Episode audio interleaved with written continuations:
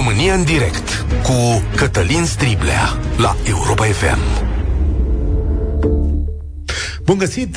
Bine ați venit la cea mai importantă dezbatere din uh, România. Trebuie să recunosc reportajul de aseară al lui Paul Angelescu la România Te iubesc mi-a rupt inima pentru că sunt îndrăgostit de opere de artă, de cărți, de muzee, de lucrurile noastre frumoase din România și ce am văzut aseară, nu numai că m-a lăsat cu gura căscată, sunt locuri inaccesibile nouă publicului de rând și jurnalistul a putut intra acolo, dar sunt locuri lăsate de izbeliște. Salutare, Paul Angelescu, bine ai venit! Salutare, Cătălin, salutare tuturor, mulțumesc pentru invitație. Nici nu știu de unde să încep, dar hai să începem de la cărți. Să începem de la cărți, te-ai dus la Biblioteca Națională, unde cărțile stau stivă, în praf, fumezeală și alte lucruri de genul ăsta, pentru că, și aici întrebarea, pentru că ce?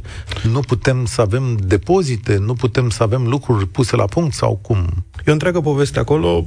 M-am inspirat, am citit și eu despre ea într-un articol uh, al unei publicații specializate, Cultura la Dubă se numește. L-a făcut un fotograf, Raul Ștef, foarte bune fotografiile. Ele m-au inspirat uh, prima dată să fac acest subiect.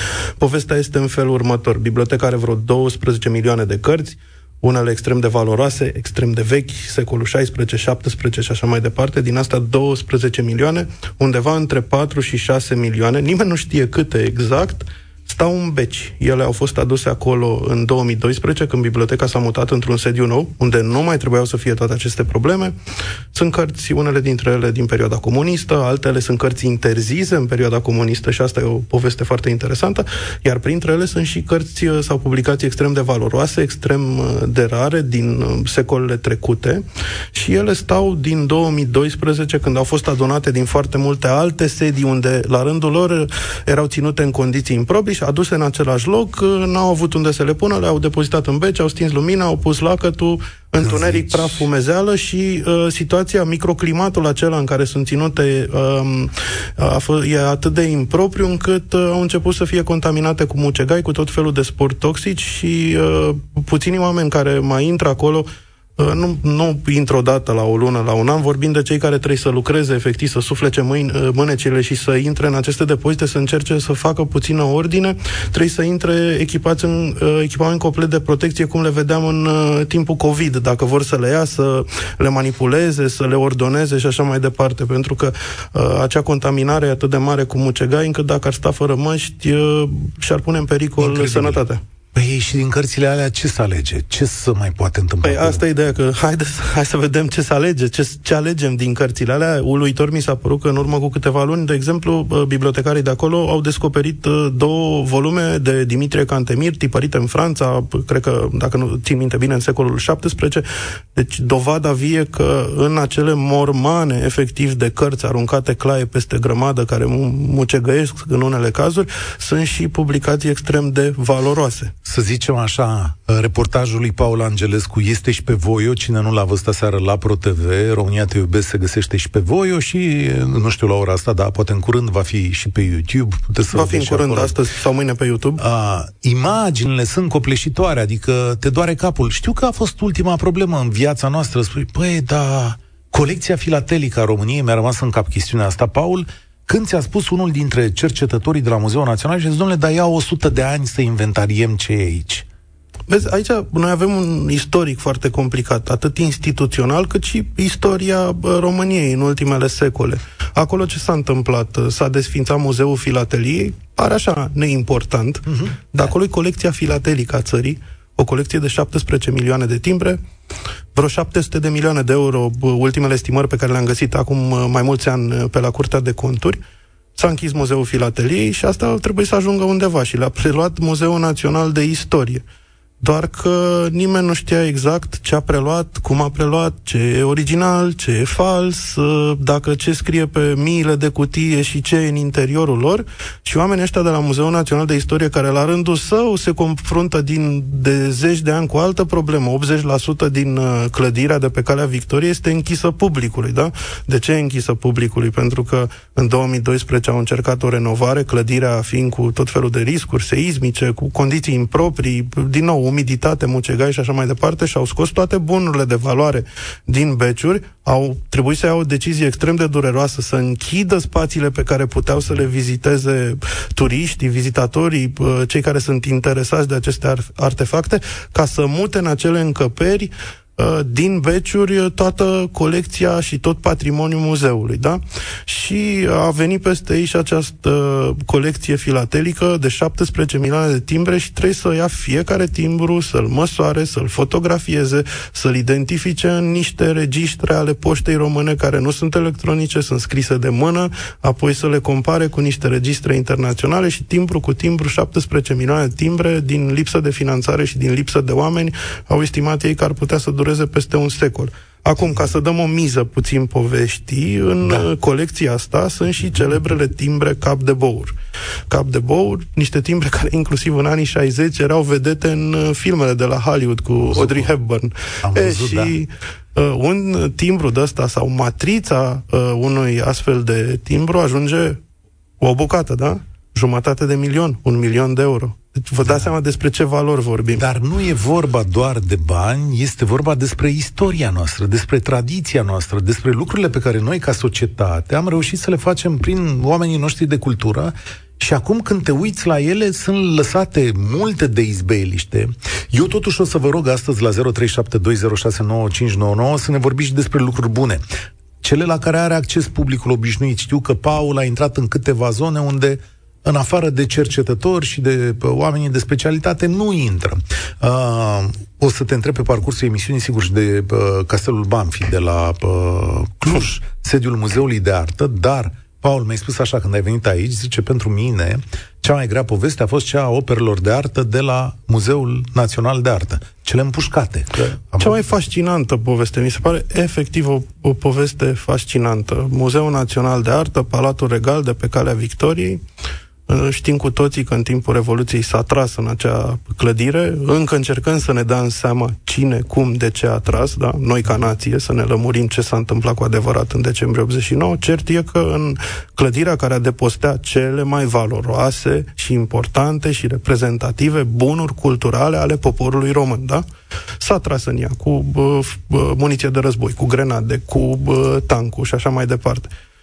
Și printre victimele Revoluției se află și sute de tablouri din colecția Muzeului Național de Artă, care au fost împușcate, găurite de schije, arse în decembrie 1989. Și asta e, de fapt, cumva o poveste foarte tristă, dar cu un final fericit, pentru că am descoperit la Muzeul de Artă o mână de restauratori extrem de pasionați, unii dintre ei chiar au fost în zilele alea uh, la Revoluție în interiorul muzeului și asta a fost cumva o misiune a lor, dacă vrei să-i spunem, sacră. De 30 de ani să restaureze, să repare, să vindece sutele de tablouri din patrimoniul României care au fost uh, împușcate, arse, uh, afectate la Revoluție și sunt aproape pe final. E uluitor. Mai sunt câteva tablouri pe care le-am văzut acolo, de, făcute de pictori faimoși din istoria României. Unii dintre angajații muzeului cu care vorbeam spun că ei au impresia că s-a tras în unele cazuri chiar din adins. Adică au fost oameni înarmați în interiorul clădirii din diverse motive, nu se știe cine, și că în unele cazuri consideră ei că s-a tras din adins în tablouri pentru că au observat că bărbații reprezentați în tablouri în unele cazuri erau împușcați în cap, femeile reprezentate în tablouri în unele cazuri erau împușcate în piept și din constatările pe care le-au făcut în unele, ca- în unele situații ei bănuiesc că nu putea să fie vorba de focuri care se trăgeau din afară către interior. Adică întâmplător, să fie lovituri da. întâmplătoare.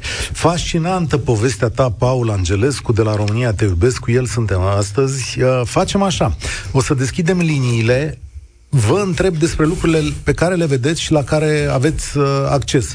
Paul a filmat genul ăsta de subiecte de ani de zile, dar vă rog să ne spuneți și voi despre clădiri lăsate în părăginire, despre clădiri care nu mai există, clădiri care ar trebui reparate, opere care trebuie salvate și despre lucrurile bune. Am avut curiozitatea să mă uit de dimineață pe internet și am spus așa, clădiri de patrimoniu restaurate cu bani europeni. Dacă dați căutura, căutarea asta pe Google, o să vedeți că România face ceva treabă cu bani europeni, sunt zeci de clădiri care renasc și renasc foarte frumos.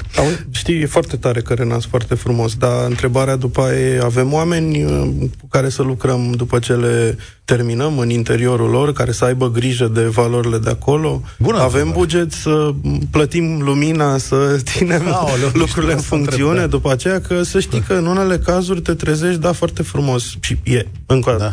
mega fan fonduri europene da. și e foarte bine că se bagă bani în salvarea acestor clădiri, dar de multe ori știi, constați că n-ai un plan pe termen lung. Ok, am terminat clădirea, super, foarte bun. Oare cât câștigă un om care lucrează în zona asta? Poate ne sună cineva și ne spune.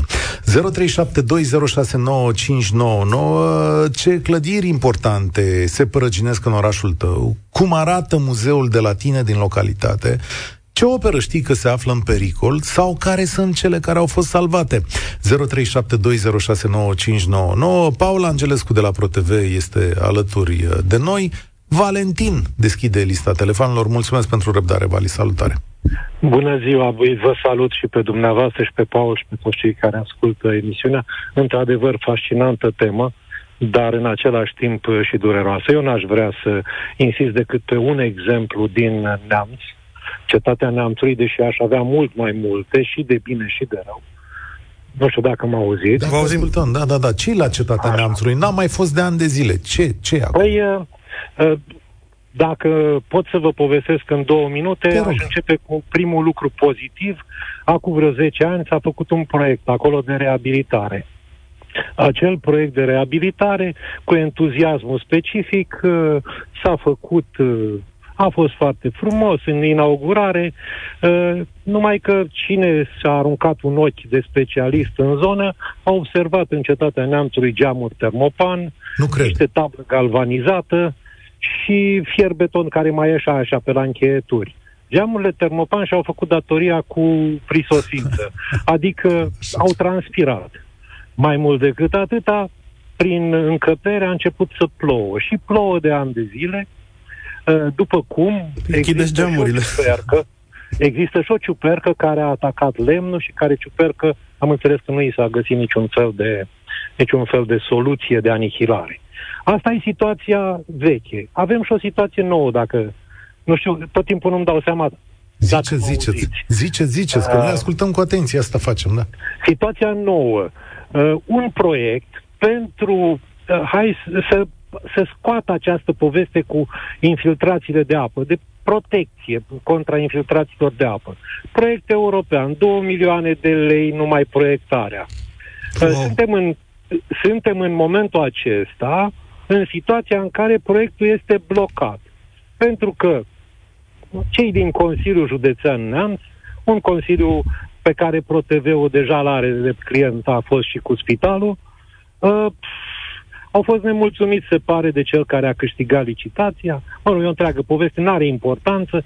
Sunt, sunt uh, neînțelegeri între cel care face proiectul și Consiliul Județean Neamț, au depășit termenele și în acest moment, practic, proiectul este în, uh, în stadiu de blocaj și depășit termen. Știi care e ironia aici? Prevare. Știi care e ironia aici? Că noi la istorie, nu știu dacă astăzi, dar cel puțin pe vremea mea, ca să clădești patriotismul românesc, învățai o lecție despre Sobieschi și românii. Sobieschi ai prins, și românii. Ai prins-o, Paul, tu ești mai tânăr. Ai prins Sobieschi nu și românii? mea. Da, Sobieschi și românii erau o dovadă de eroism a unor moldoveni care în cetatea de la Neamț au stat acolo nu știu câte luni exact. asediați de regele Poloniei. Și cu asta se construia așa unicitatea poporului român. Ni se spunea, păi, românii sunt extraordinari. Așa de extraordinar acum, e locul ăla care termopane. Acum asta mă face să râd. Da. Da, uite, acum, vă rog. acum, dacă vreți, să, să facem și haz de necaz, dar e, e sinistru ce vă spun în momentul acesta, unde s-au blocat lucrurile. Mm. Acest, această cetate este administrată de Complexul Muzeal Național Neamț, care se află în subordinea Consiliului Județean.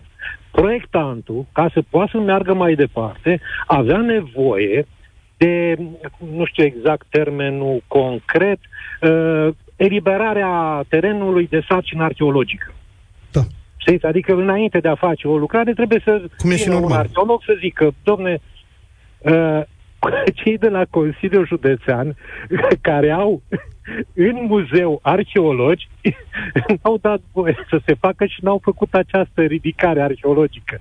Este absolut sinistru și cum să vă spun, merită toată, toată această poveste, pentru că da. acolo mai sunt și alte lucruri. Știți ce vreau să vă rog, apropo de ce ne-ați descris? Poate ar fi un exercițiu interesant. Uh, ori pe contul de Facebook al Europa FM, ori pe contul nostru de Facebook pe România Te Iubesc, încărcați niște poze acolo cu chestiile pe care ni le-ați descris și încurajez da. și pe ceilalți ascultători să facă același lucru. O să, o să încerc mai mult decât atât. Acum sunt într-o deplasare pe drum. Mâine o să, o să vă, contactați-l, o să vă pun dumneavoastră pe Contactați-l. Cont. Mulțumesc, Vali. Contactați-l direct pe Paul și știți că pe România te iubesc, a prins drag de județul Neamț. Bine, din, dintr-un motiv groaznic. Da, eram, pentru că era, eram a ars ironic, primul da. spital care a ars da, acolo. Spitalul... În pandemie a fost spitalul din Neamț. Eu am fost și am făcut prima anchetă acolo și recent a mai fost din nou. Alex Dima și-a făcut încă o ediție și nu se schimbă nimic. E efectiv îngrozitor. Și atunci veți spune, dacă spitale nu putem face, cine trebuie, domnule, atâta cultură? Dar credeți că un popor fără cultură poate să facă vreun spital? Valentin, alt Valentin. Salutare! Uh, să înțeleg că sunt în direct deja. Da. da. De ce? Vă salut, uh, mulțumesc frumos pentru această posibilitate. Uh, da, aș avea o, o, uh, un subiect pentru și totodată o durere în suflet și pentru dumneavoastră, domnul Cătălin Striblea, dar și pentru colegul nostru de platou, domnul Paul Angelescu. Pe, pe cine doriți să de, abordezi te, te ascultăm, deci vă rog. Te, te ascultăm domnul Cătălin Striblea, sunteți un profesionist, uh, aveți subiecte nemaipomenite, chiar și acesta. Însă, vă spun sincer, cu durere în suflet uh, față de ce au prezentat colegii dumneavoastră mai devreme la știri, și anume faptul că deja uh, spitalul principal din uh, regiunea Fâșii Gaza a cedat și uh, la, la propriu a cedat și mor bebelușii pe holuri și ce imagini, nici nu ne putem imagina ce se întâmplă acolo. Vă dați seama, sincer, să fiu cu dumneavoastră subiectul de astăzi și o să trec și la domnul Paul Angelescu. Vă spun sincer, da, este de dezbătut clar, mm. sunt convins că sunt probleme acestea, dar vă spun sincer, era de dezbătut, nu știu, seara la un pahar de ceai unde să asculți aceste probleme, sincer, la o, o oră maxim, de maxim actualitate să, să vorbim despre aceste situații despre Da, să știți că una nu exclude pe cealaltă. După... Faptul că discutăm o perioadă de, despre e, e dureros, cultură nu înseamnă că dureros, adică nu discutăm uh, și despre situația dureroasă din la, Orientul de la Mijlociu. Ce se întâmplă acolo, deci mor copii, efectiv, femei, bărbați nevinovați.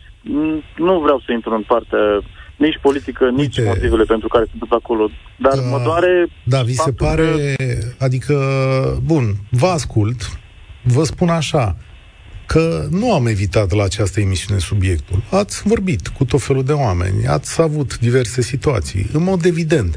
Dacă dumneavoastră credeți însă că această emisiune poate să aleagă subiectele în fiecare zi, după gândirea dumneavoastră, vă înșelați. Acum, de caz, aproape un an de zile, după da. un an de zile, după un an, de Noi un an de zile... despre mucegai și termopane... În fiecare zi puteți să spuneți lucrul ăsta la orice acolo... subiect. În orice zi puteți să spuneți lucrul ăsta la orice subiect. De asta remarca dumneavoastră este profund nedreaptă față de această emisiune, față de mine și față de colegul Paul Angelescu. Ascultați-mă o secundă. Rând, în fiecare zi, ce s-ar întâmpla? Da, în Dar... fiecare zi, fiți atenți un pic la mine. Dacă în fiecare zi sună cineva ca dumneavoastră uh, la oricare subiect și spune prietene, de ce vorbește astăzi de spitale? Dar de ce și în ziua în care vorbesc despre Gaza să sune cineva să spună Păi ce mă, Striblea, n-ai văzut ce se întâmplă în România? Tu vorbești despre da. morții din Gaza, nu avem noi morții noștri? Deci, Atenție că de un an de zile colaborăm cu acești oameni pentru a vorbi despre subiecte despre care nu vorbiți niciodată. Și atitudinea dumneavoastră de lăudat în privința gazei este foarte rușinoasă în privința cuvintelor pe care le-ați spus, acesta e un subiect de ceai. Să știți că pentru mine pierderea unor cărți, a unor opere de artă, a unor clădiri, a muncii de secole a unor români valoroși pentru mine este foarte dureroasă. Nu e subiect de ce okay. ai. Dacă dumneavoastră căutați o explicație pentru ce se întâmplă în România, Dacă dumneavoastră căutați o explicație pentru ce se întâmplă în România, să știți că lipsa de cultură și analfabetismul sunt două dintre explicațiile principale pentru tot ce Bun, se întâmplă dacă în România. Dacă voie, pot să trec la celălalt subiect. Dacă aveți un subiect despre... Dacă aveți un subiect legat de ceea ce vorbim astăzi, vă rog, și aveți promisiunea da, mea că la da. Gaza ne întoarcem.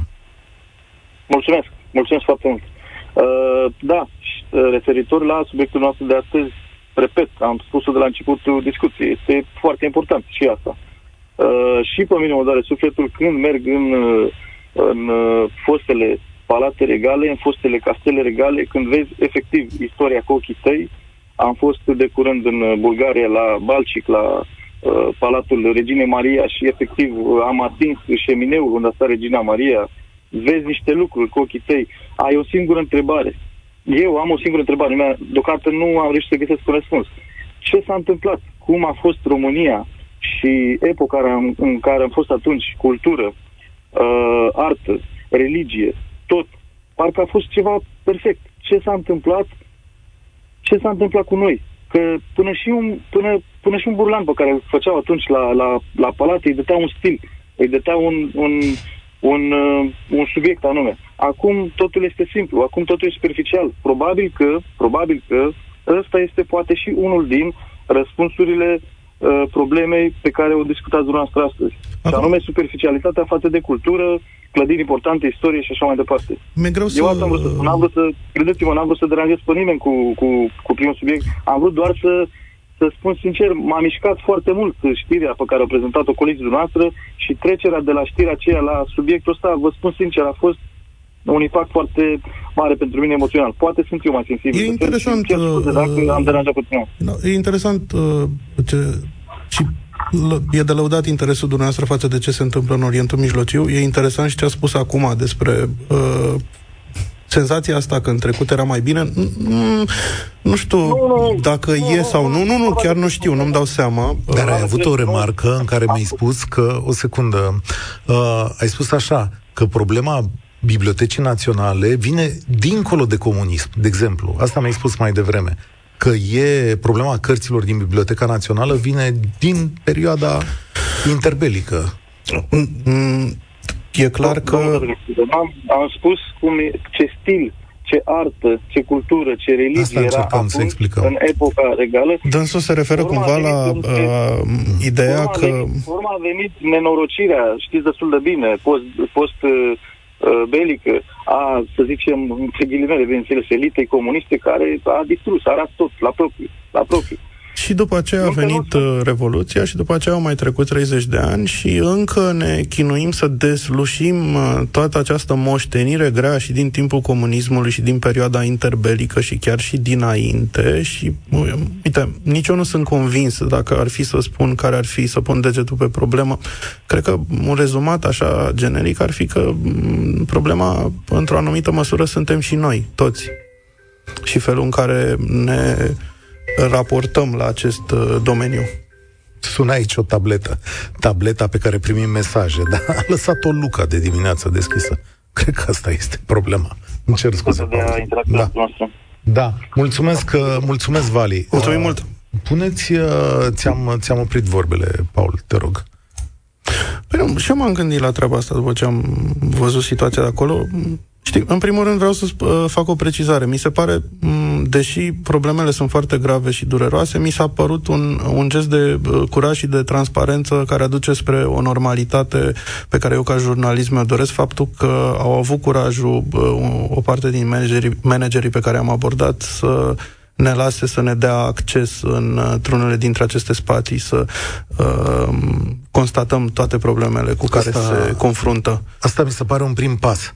Adică... Este un prim pas pentru că pot să spun că am contactat și alte instituții importante care nu ne-au permis accesul. Gelu, salutare, ești la România în direct. Bună ziua, salutare tuturor. Um, am să fiu foarte scurt pentru că nu-mi permite timpul și mă, cu siguranță mai sunt și alți uh, ascultători care vor să intre în direct. Uh, antevorbitorul meu spunea, a adus în atenție castelul Reginei Maria din Balcic. Eu vreau să vă aduc în atenție castelul Reginei Maria din Mamaia este o paragină.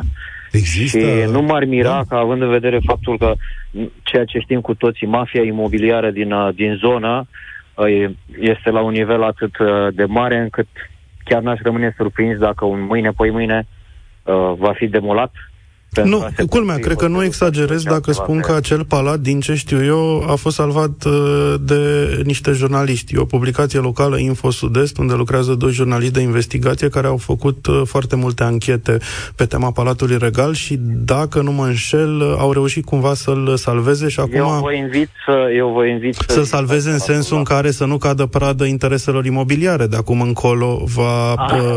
urma, adică să nu dispară, să ne înțelegem. De acum încolo și nu e treaba jurnaliștilor, dar de acum încolo va urma o foarte lungă perioadă în care acea clădire trebuie reabilitată și îngrijită. Dar cum, cum arată acum? Că sunt curios. Eu mă uit pe niște fotografii, e un loc absolut superb aici, adică chiar e superb. Cum, cum arată acum? Știi că în trecut gelul. acolo... Stai în... că, cu, cu gelul. Gelul mai ești? S-a, întrerupt. Acum vreo 10-15 ani, acolo era și un club de fițe.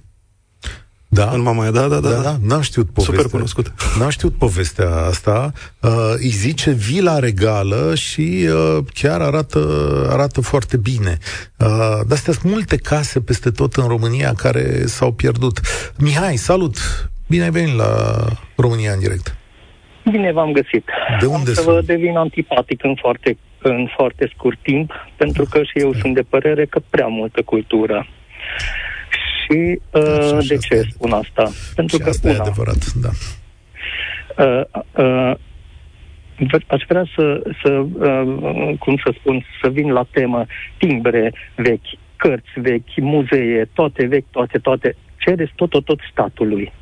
De ce nu le privatizați? Dacă tot nu sunt bine administrate toate astea de către stat, atunci privatizațiile și în momentul în care sunt private, privatul va avea grijă de ele mult mai bine decât statul.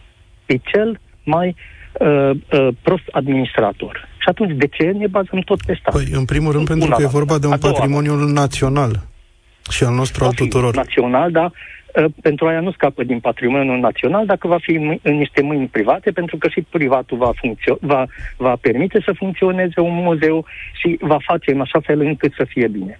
Statul dacă uh, uh, este un administrator atât de prost, atunci îmi cere mie bani care nu vreau cultură. Și pot să fiu reprezentativ sau nu, uh, uh, ca, și, ca și un reprezentant al poporului român, dar mă tem că uh, domnișoara Pogania lui Brâncuș o dovedit cât de mult vrea poporul român să contribuie pentru cultură.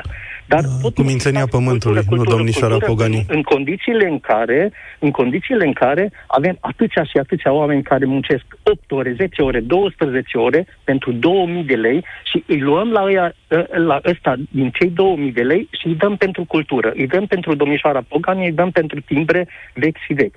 Uh, în, în, nu știu ce va fi peste încă o mie de ani, pentru că acum încercăm să, să restaurăm timbre de o mie de ani sau de 500 de ani sau de, o, de 100 de ani în alte o mie de ani. Noi mai strângem încă și mai multe cărți, și mai multe timbre, și mai multe. Ce da, îmi permite să vă întreb ceva? Mulțumesc frumos. Nu mai puțin, îmi permite să vă întreb ceva? Mm, cumva, argumentul dumneavoastră este că uh, banii, ar, banii statului ar trebui cheltuiți pe altceva? Adică, mm, să dau un exemplu, Evident. credeți că nu avem bani pentru uh, spitale pentru că îi cheltuim pe tablouri, exact. că una exact. o exclude pe cealaltă? Exact. Exact. Că... Atunci, Argumentul meu aici este nu, că dacă vă uitați la ce facem uh, săptămână de săptămână în emisiunea asta și... Trebuie să le luăm pe rând. Odată punem la punct sănătatea, da. educația, și pe urmă ajungem și la e... cultură. Dar până atunci, hai să lăsăm exact. mai încet cultura. Asta e atitudinea pe care cred că aș întâlni eu la foarte multă lume uh, în ultimii 30 de ani. Și e o obișnuință, dacă e să ne contrazicem, greșită. Nu-mi sunteți antipatic. Uh, chiar vă ascult cu uh, încredere, cu un pic de mirare, îmi stârniți alt sentiment decât antipatia. Și vreau să vă întreb uh, dacă dumneavoastră vă plac orașele noastre, cum arată ele, cum, cum le vedeți așa, nu știu, la clădiri? Unele da, altele nu. Am înțeles. Vi se pare că e... Nu pot să generalizez. Nu pot să zic, dar vi se pare că e foarte frumos la noi așa și că e foarte curat? Nu. Nu. Dar știți de ce se poate întâmpla asta, că nu-i foarte Să nu frumos? spui pentru cultură. Nu, și pentru pentru, că- că... lipsește măturătorul de stradă. Nu, și pentru că Pentru că nimeni noi nu ne-a dăm banii învățat... Pe, pe tablouri în loc Nu să ne-a- dăm măturătorului de stradă. Nu ne-a învățat nimeni cum să facem curat și cum să fie frumos la noi. Când vă duceți în alte părți, vă place. Dar vă place pentru nu că cu oamenii au timbre. gust, eleganță, nu pentru că au măturători, ci pentru că știu ce să-i ceară unui Fără măturător, măturător unui nu, zidar. nu o să avem nici timbre. Da. Ar Ah, trebui să începem Ideea e de că acolo. la cât se fură în țara asta, problema e nu, nu e că nu avem bani pentru spitale, pentru că îi dăm pe uh, timbre sau tablouri sau uh, sculpturi. Știți în ce paradigmă suntem? Suntem în paradigma orei, orei de desen. De ce are, domnule, nevoie școala de oră de desen? Dar de oră de muzică de ce are? Ca să fie un popor mai bine educat, să poată să ia niște decizii mai bune. Dar unde tragem Dar linia putem cu merge la ora privatizarea? de desen dacă nu suntem sănătoși? Evident că nu. Dar e interesantă de, Păi și di, atunci? uh, direcția asta pe care ați deschis-o, cu privatizarea. Uh, Nu spun că sunt uh, pro sau contra, dar sunt curios. Unde tragem linia cu, uh, cu privatizarea? De exemplu, sistemul de sănătate, îl privatizăm sau nu? Este și privat, se pare că uh, funcționează și una și alta. Educația o privatizăm sau nu? Aveți copii? Nu știu. Da. Ați fi Da. dispus să uh, plătiți, să scoateți bani din buzunar, să îi trimiteți la școală? Da. Deci n-ați avea... Privatizăm și educația. Da. Unde, ne, unde, din oricum punctul dumneavoastră de plătesc vedere, pentru unde e educație, limita? Să nu uităm. Oricum plătesc pentru educație, prin taxe și impozite și oricum plătesc și pentru timbre. Și din 2000 de lei e al naibii de greu să le plătești pe toate. Asta e Evident, adevărat. Aș avea nu, 2000. corect. Vedeți că a zis domnul Ciolacu că face o reformă fiscală echitabilă, poate ne ia mai mulți bani, să dea și mai mulți bani la, și la sănătate și la timbre. Hai. Acum, mulțumesc tare mult. Uh, uh, eu nu cred că o societate poate funcționa. Asta e, e o întrebare absolut falsă. O societate care nu are cultură, care nu are educație cultura, culturală, care nu are tablouri, care nu are dans, care nu are cântece, e o societate moartă. Dar mie mi se pare valid uh, punctul domnului de vedere. Înț- înțeleg frustrarea și supărarea. Asta, Da, asta asta pot să spun în înțeleg. sensul ăsta că mi se pare Da. valid. Și, din păcate, în uh, stadiul ăsta am fost aduși, în care mulți uh, se simt atât de nedreptățiți și au atât de multe nemulțumiri și neîmpliniri cu ce se întâmplă în jurul lor, încât uh, simt nevoia să aleagă deja, să facă niște alegeri pe care într-o societate așezată, dezvoltată pe niște uh, baze solide, n-ar trebui să le faci, de fapt. În Siria, într-un oraș sirian, un grup de tineri care au fost implicați în luptele de acolo de ani de zile. Știți că Siria e într-un război dement de ani și ani de zile, cu o societate care practic nu mai există. Un grup de tineri sirieni dintr-unul dintre orașele sudice ale țării uh, strânge cărți din ruine. Trec prin ruine, strâng cărți, le pun într-o bibliotecă. În timp ce mulți alți oameni în Siria salvează, Salvează salvează, salvează semenii. salvează și ei semeni, dar salvează și cărți. Și au făcut o bibliotecă în care unii oameni intră și petrec o oră, două, citesc o carte. Dacă un sirian, sau probabil că Mihai în condițiile astea ar zice, mă, ăia sunt nebuni, ăia 20 de oameni din Siria care strâng cărți pentru o bibliotecă în mijlocul războiului, ăia sunt nebuni. Dar eu cred că își caută un drum pe mai departe. Dar știi ce e trist cumva că situațiile astea pe care le-am prezentat noi, în uh, sub umbrela culturii, ele de fapt sunt niște probleme sistemice pe care le întâlnești și dacă faci reportaje despre autostrăzi, și dacă faci reportaje despre spitale, și dacă faci reportaje despre școli, și așa mai departe. Da, acum, uh, duminică, ne-am oprit pe subiectul ăsta. Pavel, ești la România în direct, salut! Salut! Bună ziua! Te ascultăm, Mm, Pavel. Aș avea o mențiune și uh, de uh, evidențiat un aspect legat de un muzeu, castel. Mențiunea ar fi că probabil ar fi util ca în igiena personală să includem și cultura, nu doar uh, nu știu, amintiri și statistici ale săpunului și folosirii acestuia. Uh, revenind la subiectul discuției, uh, Castelul Peleș este o, nu știu, structură destul de interesantă, uh, cu iz istoric foarte important, doar că se degradează pe zi ce trece și, nu știu, am fost recent, l-am vizitat, uh, fațada și curtea este degradată, iar diferența dintre gara de nord și toaleta uh, castelului o face faptul că prin castel nu trec trenuri. Uh, este destul de dezolantă Acum, imagine. Răspunde la următoarea întrebare, Pavel, care e o întrebare grea și definitorie și din perspectiva ascultătorului nostru anterior. Castelul Peleș a fost retrocedat casei regale. De ce proprietatea casei regale? Ar trebui noi, ca societate, să facem un efort să-i dăm bani de la buget ca el să fie renovat și să trăiască mai departe? Sau e doar responsabilitatea... Pe de altă parte, uite, mai bag și eu ceva în ecuația asta. Din câte știu, Castelul Peleș este una dintre instituțiile culturale care încasează foarte mulți bani din bilete spre deosebire de alte muzee din Dacă toată trece țara. lume pe acolo, deci da. ei au o sursă de finanțare Constantă. uh, și datorită turismului, fluxului de turism constant. Mhm. Te rog, pa, te rog, Pavel. Uh, corect, dar că uh, trecând, vizitând castelul, uh, o angajată a ținut un dialog cu mine și mi-a explicat faptul că patrimoniul este deținut de stat, uh, iar clădirea uh, de Casa Regală, clădirea și curtea, iar fondurile Casei Regale nu permit restaurarea. Evident, de asta Plătim. te întreb. De asta te întreb. Plătim noi din buzunar, din... Da, Da? plătim. Uh, plătim pentru că doar așa putem să ne facem mai bine. Uh, dacă mergem pe stradă, pe trotuar și uh, cineva traversează ilegal, să presupunem, și este călcat de o mașină uh, și putem acorda primul ajutor. Nu știu, poate chiar salvează uh, viața sau uh, câștigăm niște timp buni până când apare un echipaj de prim ajutor, smurt sau salvare sau uh, orice gen ar fi. Ar fi indicat să ajutăm, nu? Așa ar trebui și în cazul acesta să ajutăm. Dacă un bătrân cade pe stradă sau un tânăr, eu, cad pe stradă, m-aș aștepta sau ar fi drăguț dacă cineva m-ar ajuta să mă ridic sau să mă așeze pe bordură până când îmi revin. Dacă nu ne ajutăm și așteptăm doar de la o anumită entitate să facă lucruri pentru noi, nu rezolvăm nimic. E același lucru și privind remunerația. Într-adevăr, sunt foarte multe cazuri în care uh, ieșirea din acel context este inevitabilă, dar în același timp foarte mulți oameni se plâng că nu câștigă destul, dar nu fac nimic altceva decât să repete primii ani, ca să nu zic primul an de experiență.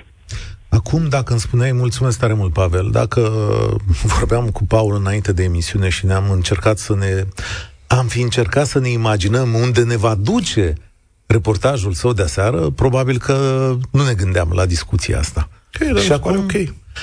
te întreb, până la urmă, ai muncit și tu, ai adus resurse, te-ai întâlnit cu oamenii ăia, ai văzut care e situația. Că asta va fi concluzia, mai având 50 de secunde. De ce e important Paul Angelescu? Pentru că face parte din noi. Și poate că ăsta e cel mai bun răspuns. Dacă Dacă, suntem noi acolo. Dacă renunțăm la această bucățică de noi, s-ar putea să renunțăm la foarte multe lucruri în următorii ani. Un, o țară, un popor, fără cultură, fără educație, fără cărți, fără cărțile lui Dimitrie Cantemir, parcă nu mai e același popor. E pentru că sunt foarte valoroase. Dacă vrem să o reducem, să o ducem direcția Să ducem fix în zona asta, da, sunt și extraordinar de valoroase. Unele dintre ele sunt foarte, sunt foarte valoroase. Mulțumesc, Paul. Și eu vă mulțumesc. Sper să ne mai apucăm, uh, voi încheiați sezonul în decembrie, sper să apucăm da. să ne vedem până la capătul sezonului. Apucăm. Apucăm. Uh, Săptămâna viitoare vine... Uh, Sunt două reportaje semnate, unul de Alex Dima, două anchete, unul de Alex Dima, cealaltă de Paula Herlo. Eh, să vedem. Alex Dima sau Paula Să Herlo? vedem, Să vedem cine. de văd pe tine, pe cine preferi. Mulțumesc tare mult. Uh, România în direct și România te iubesc în fiecare luni la Europa FM. Mâine revenim și la chestiunile de foarte mare actualitate. Vă doresc por la treabă. Participă și tu, România în direct, de luni până vineri, de la ora 13 și 15.